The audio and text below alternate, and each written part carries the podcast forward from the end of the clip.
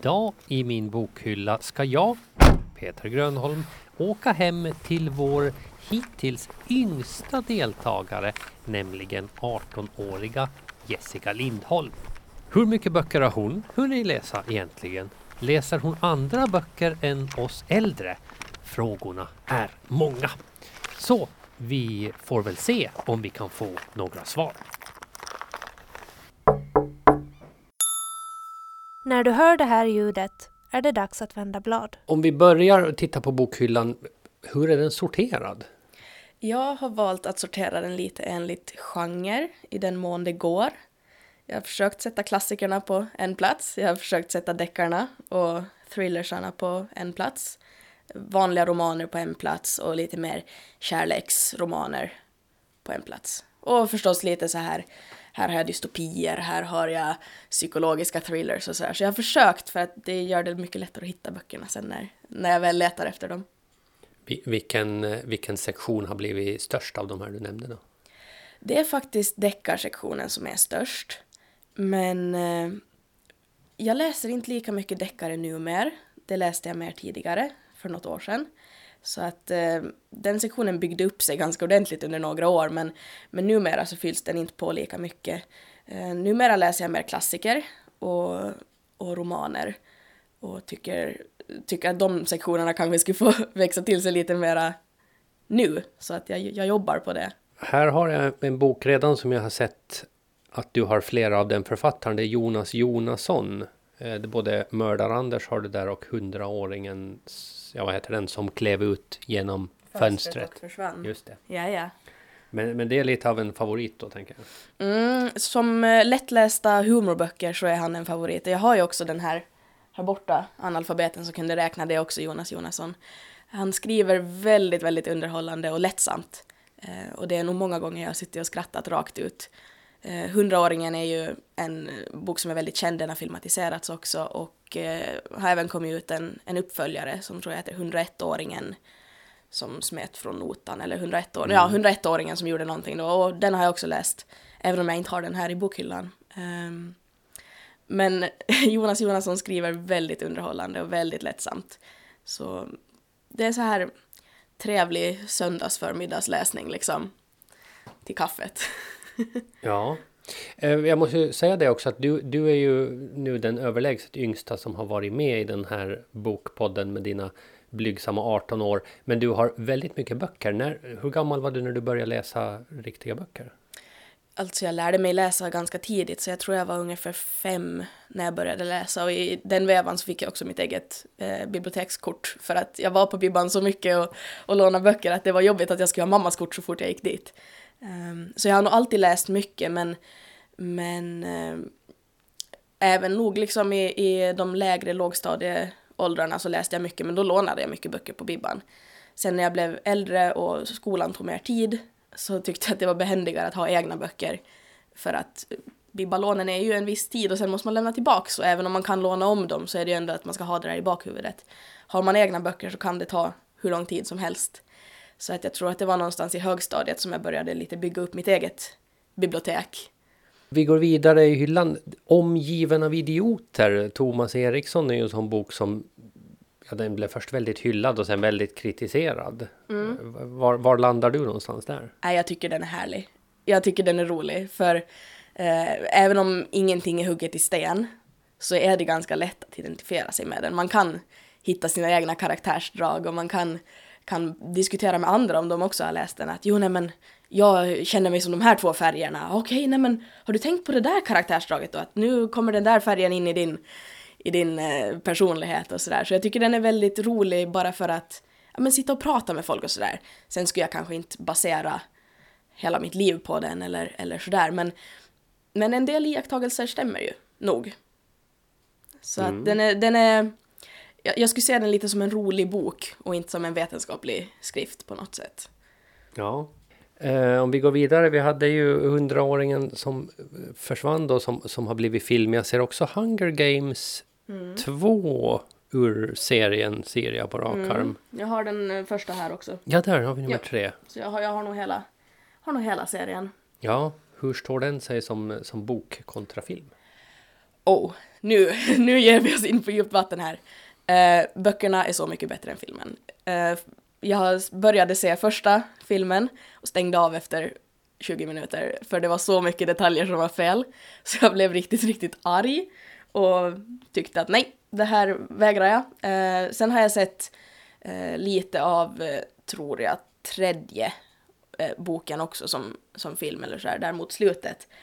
Och ja, det var väl helt okej, okay, men nej, böckerna är överlägset bättre. Mm. Absolut. Men det är väl ganska klassiskt att man tycker att, att böckerna är bättre än, än filmatiseringen.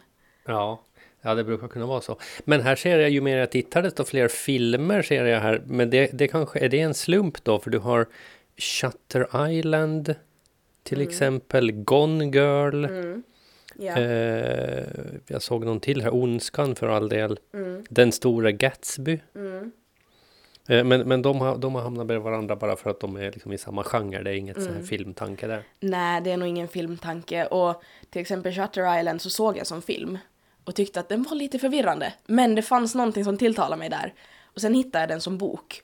Och så kände jag genast att jag måste läsa den som bok för att se om jag får en annan förståelse.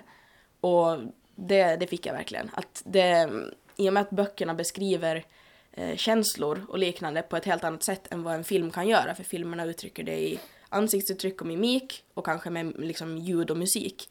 Medan en bok uttrycker det i text och då är det lättare att förstå den här eh, liksom, undertanken i många scener.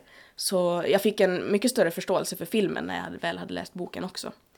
Och Gone Girl läste jag faktiskt som bok först och sen har jag sett filmen efter det. Och där måste jag säga att filmatiseringen var riktigt bra. Eh, där var jag imponerad. Eh, många, många karaktärer var precis som jag tyckte att de skulle vara. Om man får vara lite självisk sådär. Så att eh, det var en lyckad filmatisering. Och sen eh, Ondskan och Gatsby, de ser jag ju som klassiker som man bör ha läst. Eh, och att de sen råkar ha gjorts till filmer också, det, det är nog ingenting som jag direkt har tänkt på för jag är generellt inte en filmmänniska, jag är en bokmänniska. Mm. så att jag har inte sett dem faktiskt. Men, eh, men det stämmer att det finns filmversioner av dem också. Men man skulle kunna säga, alltså bortsett från Gone Girl då, så, så har du haft bäst upplevelse av att se en film och sen läst boken efteråt? Mm, absolut. Och ibland har jag tyckt att boken sen ändå har varit bättre än filmen när jag väl har läst boken. Men eh, det är inte en bra idé att läsa boken först och sen se filmen för att filmen lyckas aldrig få med alla detaljer som, som finns i boken. Så ska man, ska man eh, både se en film och läsa samma bok så ska man absolut ta det i ordningen filmen först och boken sen.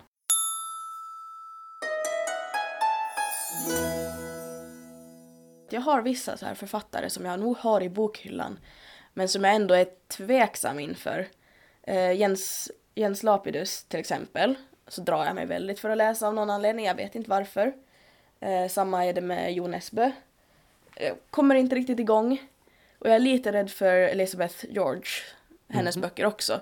Och jag kan inte förstå varför, men det är någonting jag har som gör att jag inte riktigt tar tag i, i, i böckerna. Och det kan vara att de är, att de är så kända och så, så ansedda som författare att jag på något sätt blir, blir avskräckt. Jag, jag vet inte, det det är jättekonstigt för det funkar inte så med alla författare. För Lee Child tycker jag nog har riktigt, riktigt underhållande böcker ändå. De är ganska lika allihop, men eh, om Jack Reacher. Men eh, ganska lika, men eh, det gör ingen skillnad för det är mycket action och, och, och de brukar vara ganska spännande. Och förstås lätta att läsa. Så att där har jag inget problem med att läsa en känd författare. Men, men vissa andra deckarförfattare till exempel så, så drar jag mig nästan lite för att läsa och det är spännande. Jag har inte riktigt lyckats eh, klura ut varför, varför jag resonerar så. Nej, men, men du, skaffar, du skaffar böckerna och sen, sen läser du dem inte? Ja, men jag har dem i bokhyllan och jag tänker ju ändå att någon dag ska jag läsa den här. Och rätt som det är någon dag så tänker jag att yes, nu ska jag, nu ska jag ta tjuren vid hornen här så att jag väntar bara på den dagen som jag faktiskt blir taggad på att läsa dem. Och det är säkert jättebra böcker också, tror jag. Jag bara lyckas inte riktigt ta tag i dem. Ja.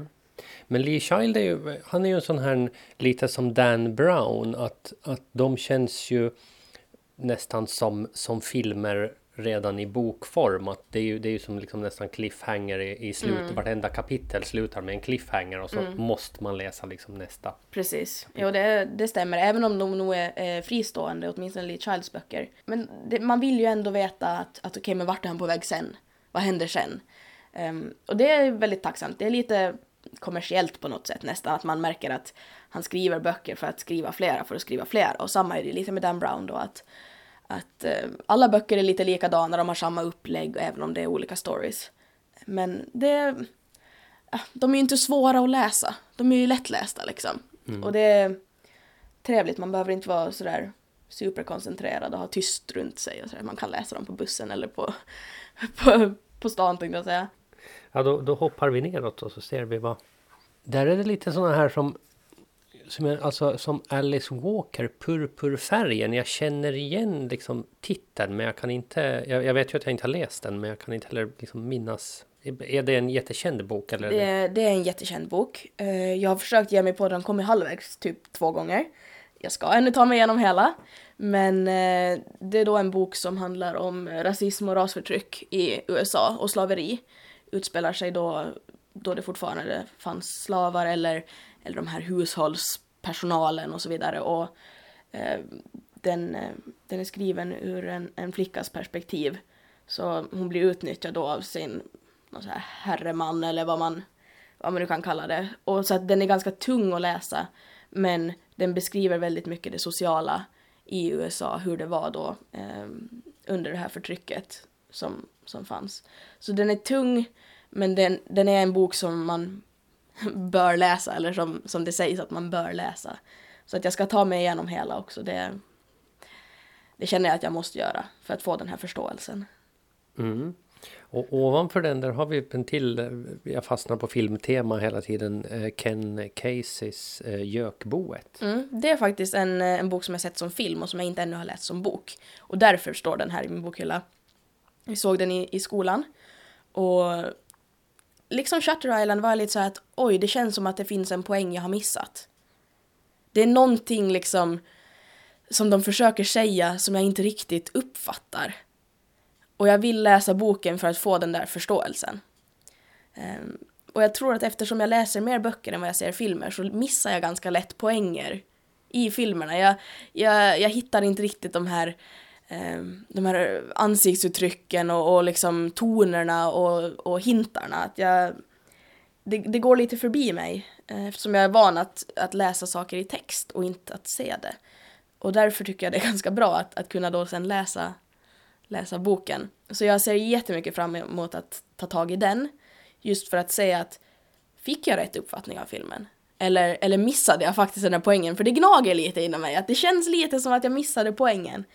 Även om det var en jättebra film, så det, det var någonting i, i, i vad de ville säga, i budskapet, som lite försvann för mig.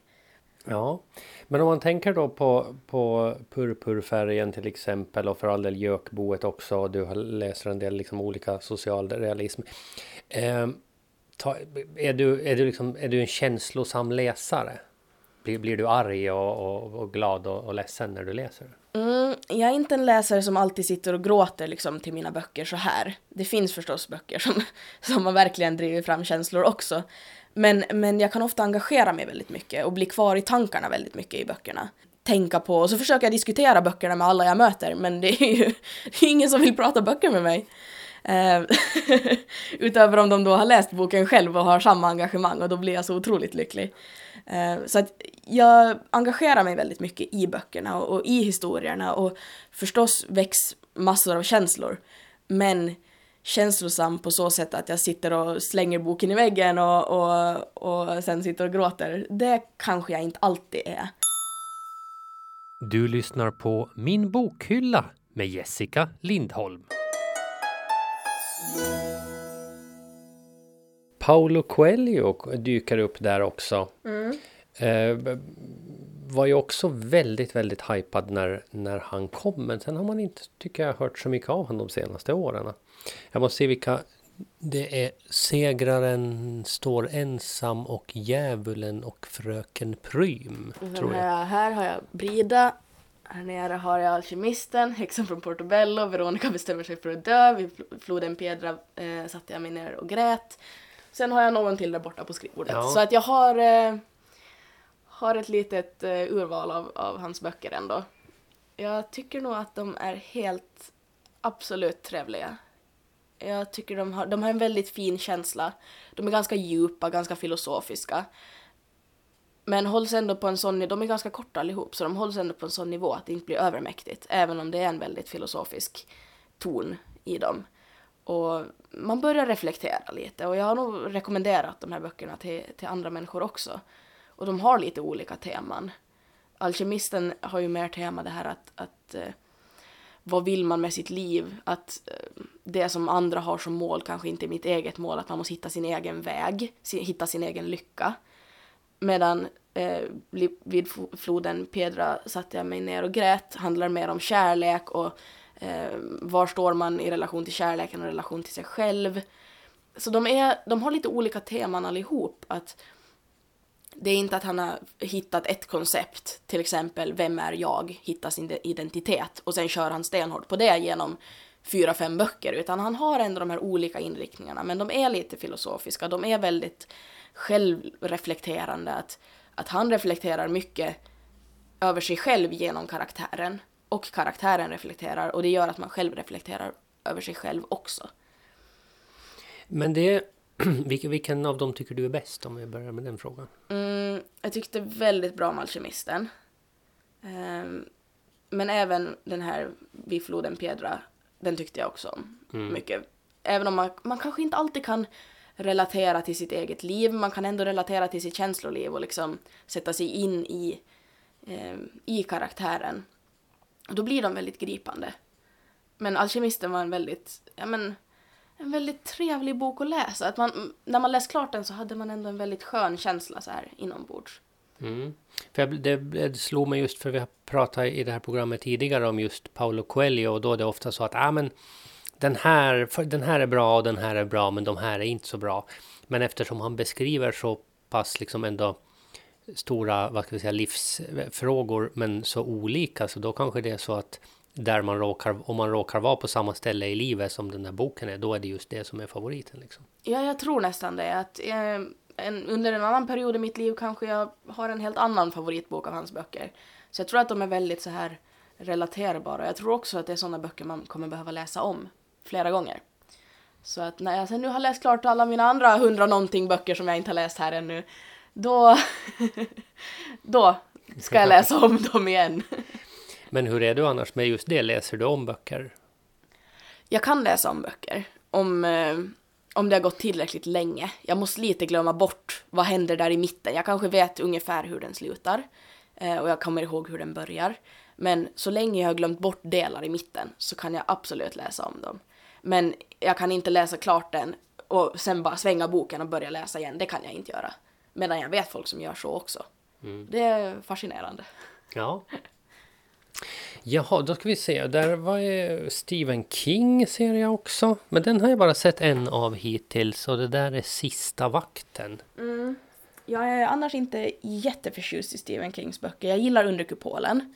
Um, ehm, och jag har lite funderat på det där, att varför gillar jag inte hans böcker så mycket? Och det är för att de har för mycket det här, know, science fiction, eller de har den här undertoner med något övernaturligt och det är jag inte riktigt förtjust i och jag konstaterar att Under kupolen gillar jag så mycket för att den är någorlunda normal väldigt länge. Eller ja, förstås så normalt nu en sådär ogenomtränglig kupol kan vara. Men det är ju först sen mot slutet som det börjar bli mer övernaturligt. Och nu ska jag försöka att inte spoila någonting heller här då, kommer jag på. Eh, jo, nej men eh, så att eh, den gillar jag nog för att den har ändå någon form av realism.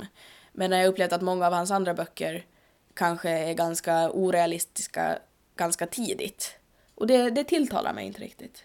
Elisabeth George Minnets labyrint. Mm. Hon hör till de här författarna som jag är lite skrämd av. Mm. Mm. Um, och jag tror att just den där har jag inte läst ännu. Nej. Men, men uh, å andra sidan så har jag varit flera gånger och läst på baksidan av den och tänkte att Nej, men det här låter ju som en jättebra bok. Och så lägger jag in den i bokhyllan igen och går och läser något annat. Ja. så att, så att det, det, är någonting med bara författaren, det är, det är nog inte boken. Utan det är någonting med författaren som skrämmer mig. Mm. Eh, den ligger däremot ovanpå en Mark Twain-bok Tom Sawyer och Huckleberry Finn. Mm. En av i alla fall ganska många eh, så här klassiker som jag har hittat i bokhyllan hittills. Mm. Jag vet att, eh, att vi behandlade Tom Sawyer i skolan någon gång. Och att jag har något minne av att ja, men, den var, ja, den var okej. Och eftersom jag vet att Mark Twain generellt skriver väldigt mycket om sociala orättvisor och så vidare så tänkte jag också att okej, men jag måste läsa om den som lite äldre. Och jag tror att båda, både Great Expectations och eh, Tom Sawyer och Huckleberry Finn är på engelska också. Och jag tänker ju förstås också att jag ska läsa den på engelska för att få originalspråket. Så att just de här eh, två eh, böckerna har jag inte läst ännu eftersom de är på engelska. Och när jag läser klassiker på engelska så måste jag ha en ganska lång paus emellan. För det är så pass tungt att ta in språket att sen måste jag läsa lite lättare böcker emellan. Så att jag har inte hunnit till de två ännu. Men jag vet, eh, jag vet ju ändå, jag kan ju ändå storyn. Men jag vill läsa dem på eh, originalspråket för att få den där känslan. För det, det brukar löna sig att läsa böcker på originalspråk. Till exempel Lee Childs böcker är mycket bättre på engelska än Okej. på svenska.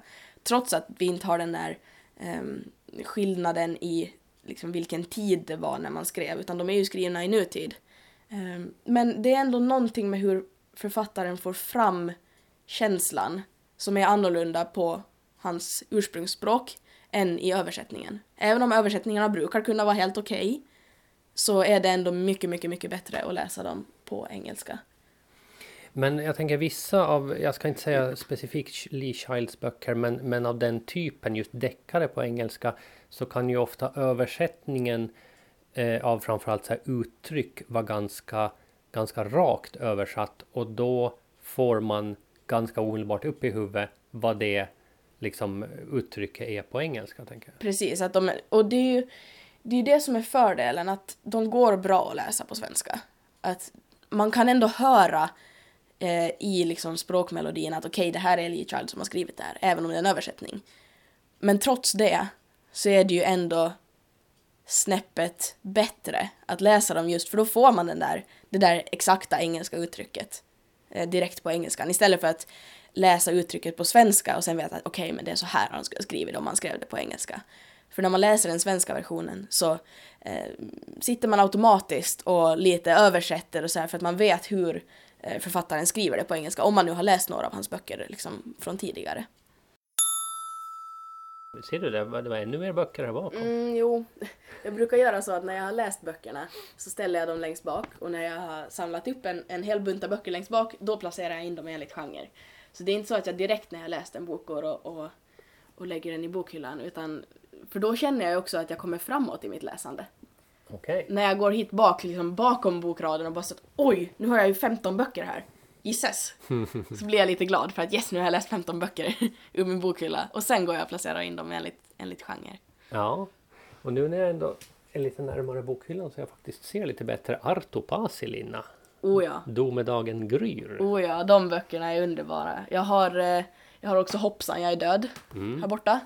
Också lite som eh, Jonas Jonasson, så här lättlästa, humoristiska böcker. Eh, väldigt överraskande. Man blir så att oj, oj, oj, oj, oj, vad händer nu här? Eh, kanske inte väldigt realistiska, men, men ändå otroligt underhållande. Nu ska vi se. Nu eh, hade jag här sen hittade jag ytterligare en liten samling klassiker. Vi har Jane Austen, Northanger Abbey. just det, Northanger Abbey, Jules Vernes Jorden runt på 80 dagar, Fantastisk. George Orwell, men det var ju Dju- Djurens gård, ja det är väl Ja. en klassiker det också för all Ja. del. Eh, Mary Shelleys Frankenstein Mm. och sen Ray Bradbury Fahrenheit 451. Mm. Ja. Och bredvid den Maria Gripes Tordyveln flyger i skymningen. Och den är fantastisk. Det var en av mina absoluta favoritböcker från, eh, från när jag var lite yngre. Ehm, det, det, jag har verkligen en speciell känsla i kroppen när jag tänker på den boken. Från då jag, då jag läste den för, liksom första gången.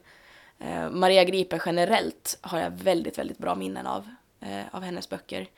Eh, det finns ju en tre trappor upp med hiss bland annat och, och så vidare. Och jag läste dem när jag gick i fyran kanske.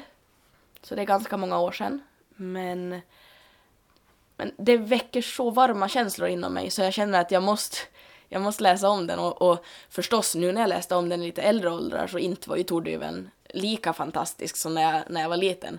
Men jag kunde ändå väldigt mycket tänka tillbaks till, till hur, hur underbar den var att läsa när jag, när jag nu var tio kanske, eller, eller sådär. Så det är sådana hjärteböcker som man alltid kommer ha i bokhyllan och titta på och le åt och liksom och känna den här värmen, även om jag kanske inte läser om den igen många gånger. Så, så har den ändå en väldigt, väldigt varm plats i mitt hjärta. Ninna, ninna, ninna, na, ninna, na, na, ninna. Boktips nummer ett. Det här är då Skuggans lag, en spanares kamp mot prostitutionen. Och författaren heter Simon Häggström. Och han är kriminalinspektör faktiskt, eh, i verkligheten också, eh, inom Stockholmspolisen. Och han jobbar eh, inom den här då prostitutionsgruppen som jobbar eh, civilt, i civila kläder, civila bilar.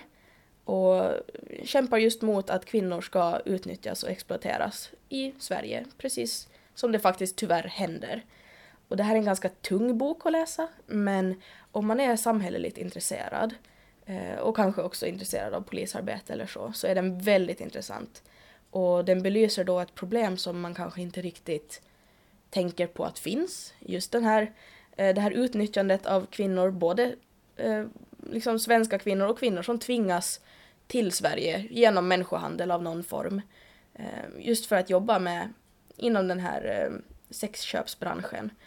Och man, det, när man läser den så är det lite som att få ett slag i ansiktet av verkligheten, hur illa det faktiskt kan vara. Men man reflekterar väldigt mycket och den är väldigt välskriven. Även om, om författaren då jobbar som polis så är han otroligt duktig på att skriva och berätta. Så den rekommenderas om man har ett samhälleligt intresse. Boktips nummer två. Som bok nummer två valde jag eh, Don Quijote som är skriven av Cervantes. Och det är ju en väldigt, väldigt eh, känd klassiker som då skrevs faktiskt på 1500-talet. Men det som överraskade mig så mycket när jag läste den var hur rolig den kunde vara. Eh, jag har alltid haft en, en föreställning om att klassiker kanske är lite, lite tröga, lite sega, inte så roliga. Men man hade ju faktiskt humor även på 1500-talet, insåg jag. Och den är så otroligt eh, underhållande och många gånger har jag suttit på, på helt allmänna platser och måste bita mig i handen för att inte skratta rakt ut.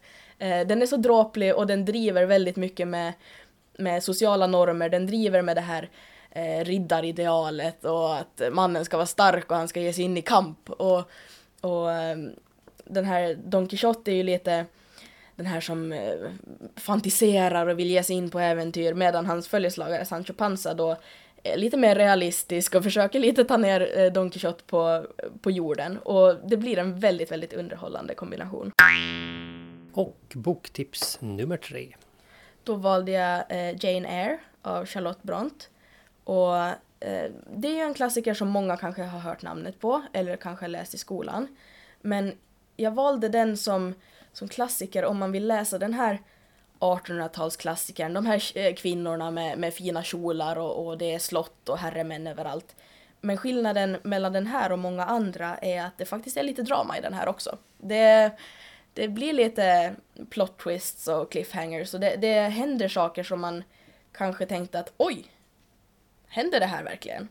Så vill man läsa en, en eh, klassisk eh, 1800-tals eh, roman så då är Jane Eyre väldigt bra för eftersom den också då lite försöker belysa det här med att, att kvinnan har rätt till, till liksom självbestämmande och sånt. Att kvinnan är inte bara helt underkastad i den här. Så den, det är en klassisk 1800-talsroman men den har lite, lite mer handling också än vad man kanske tror vid första anblicken.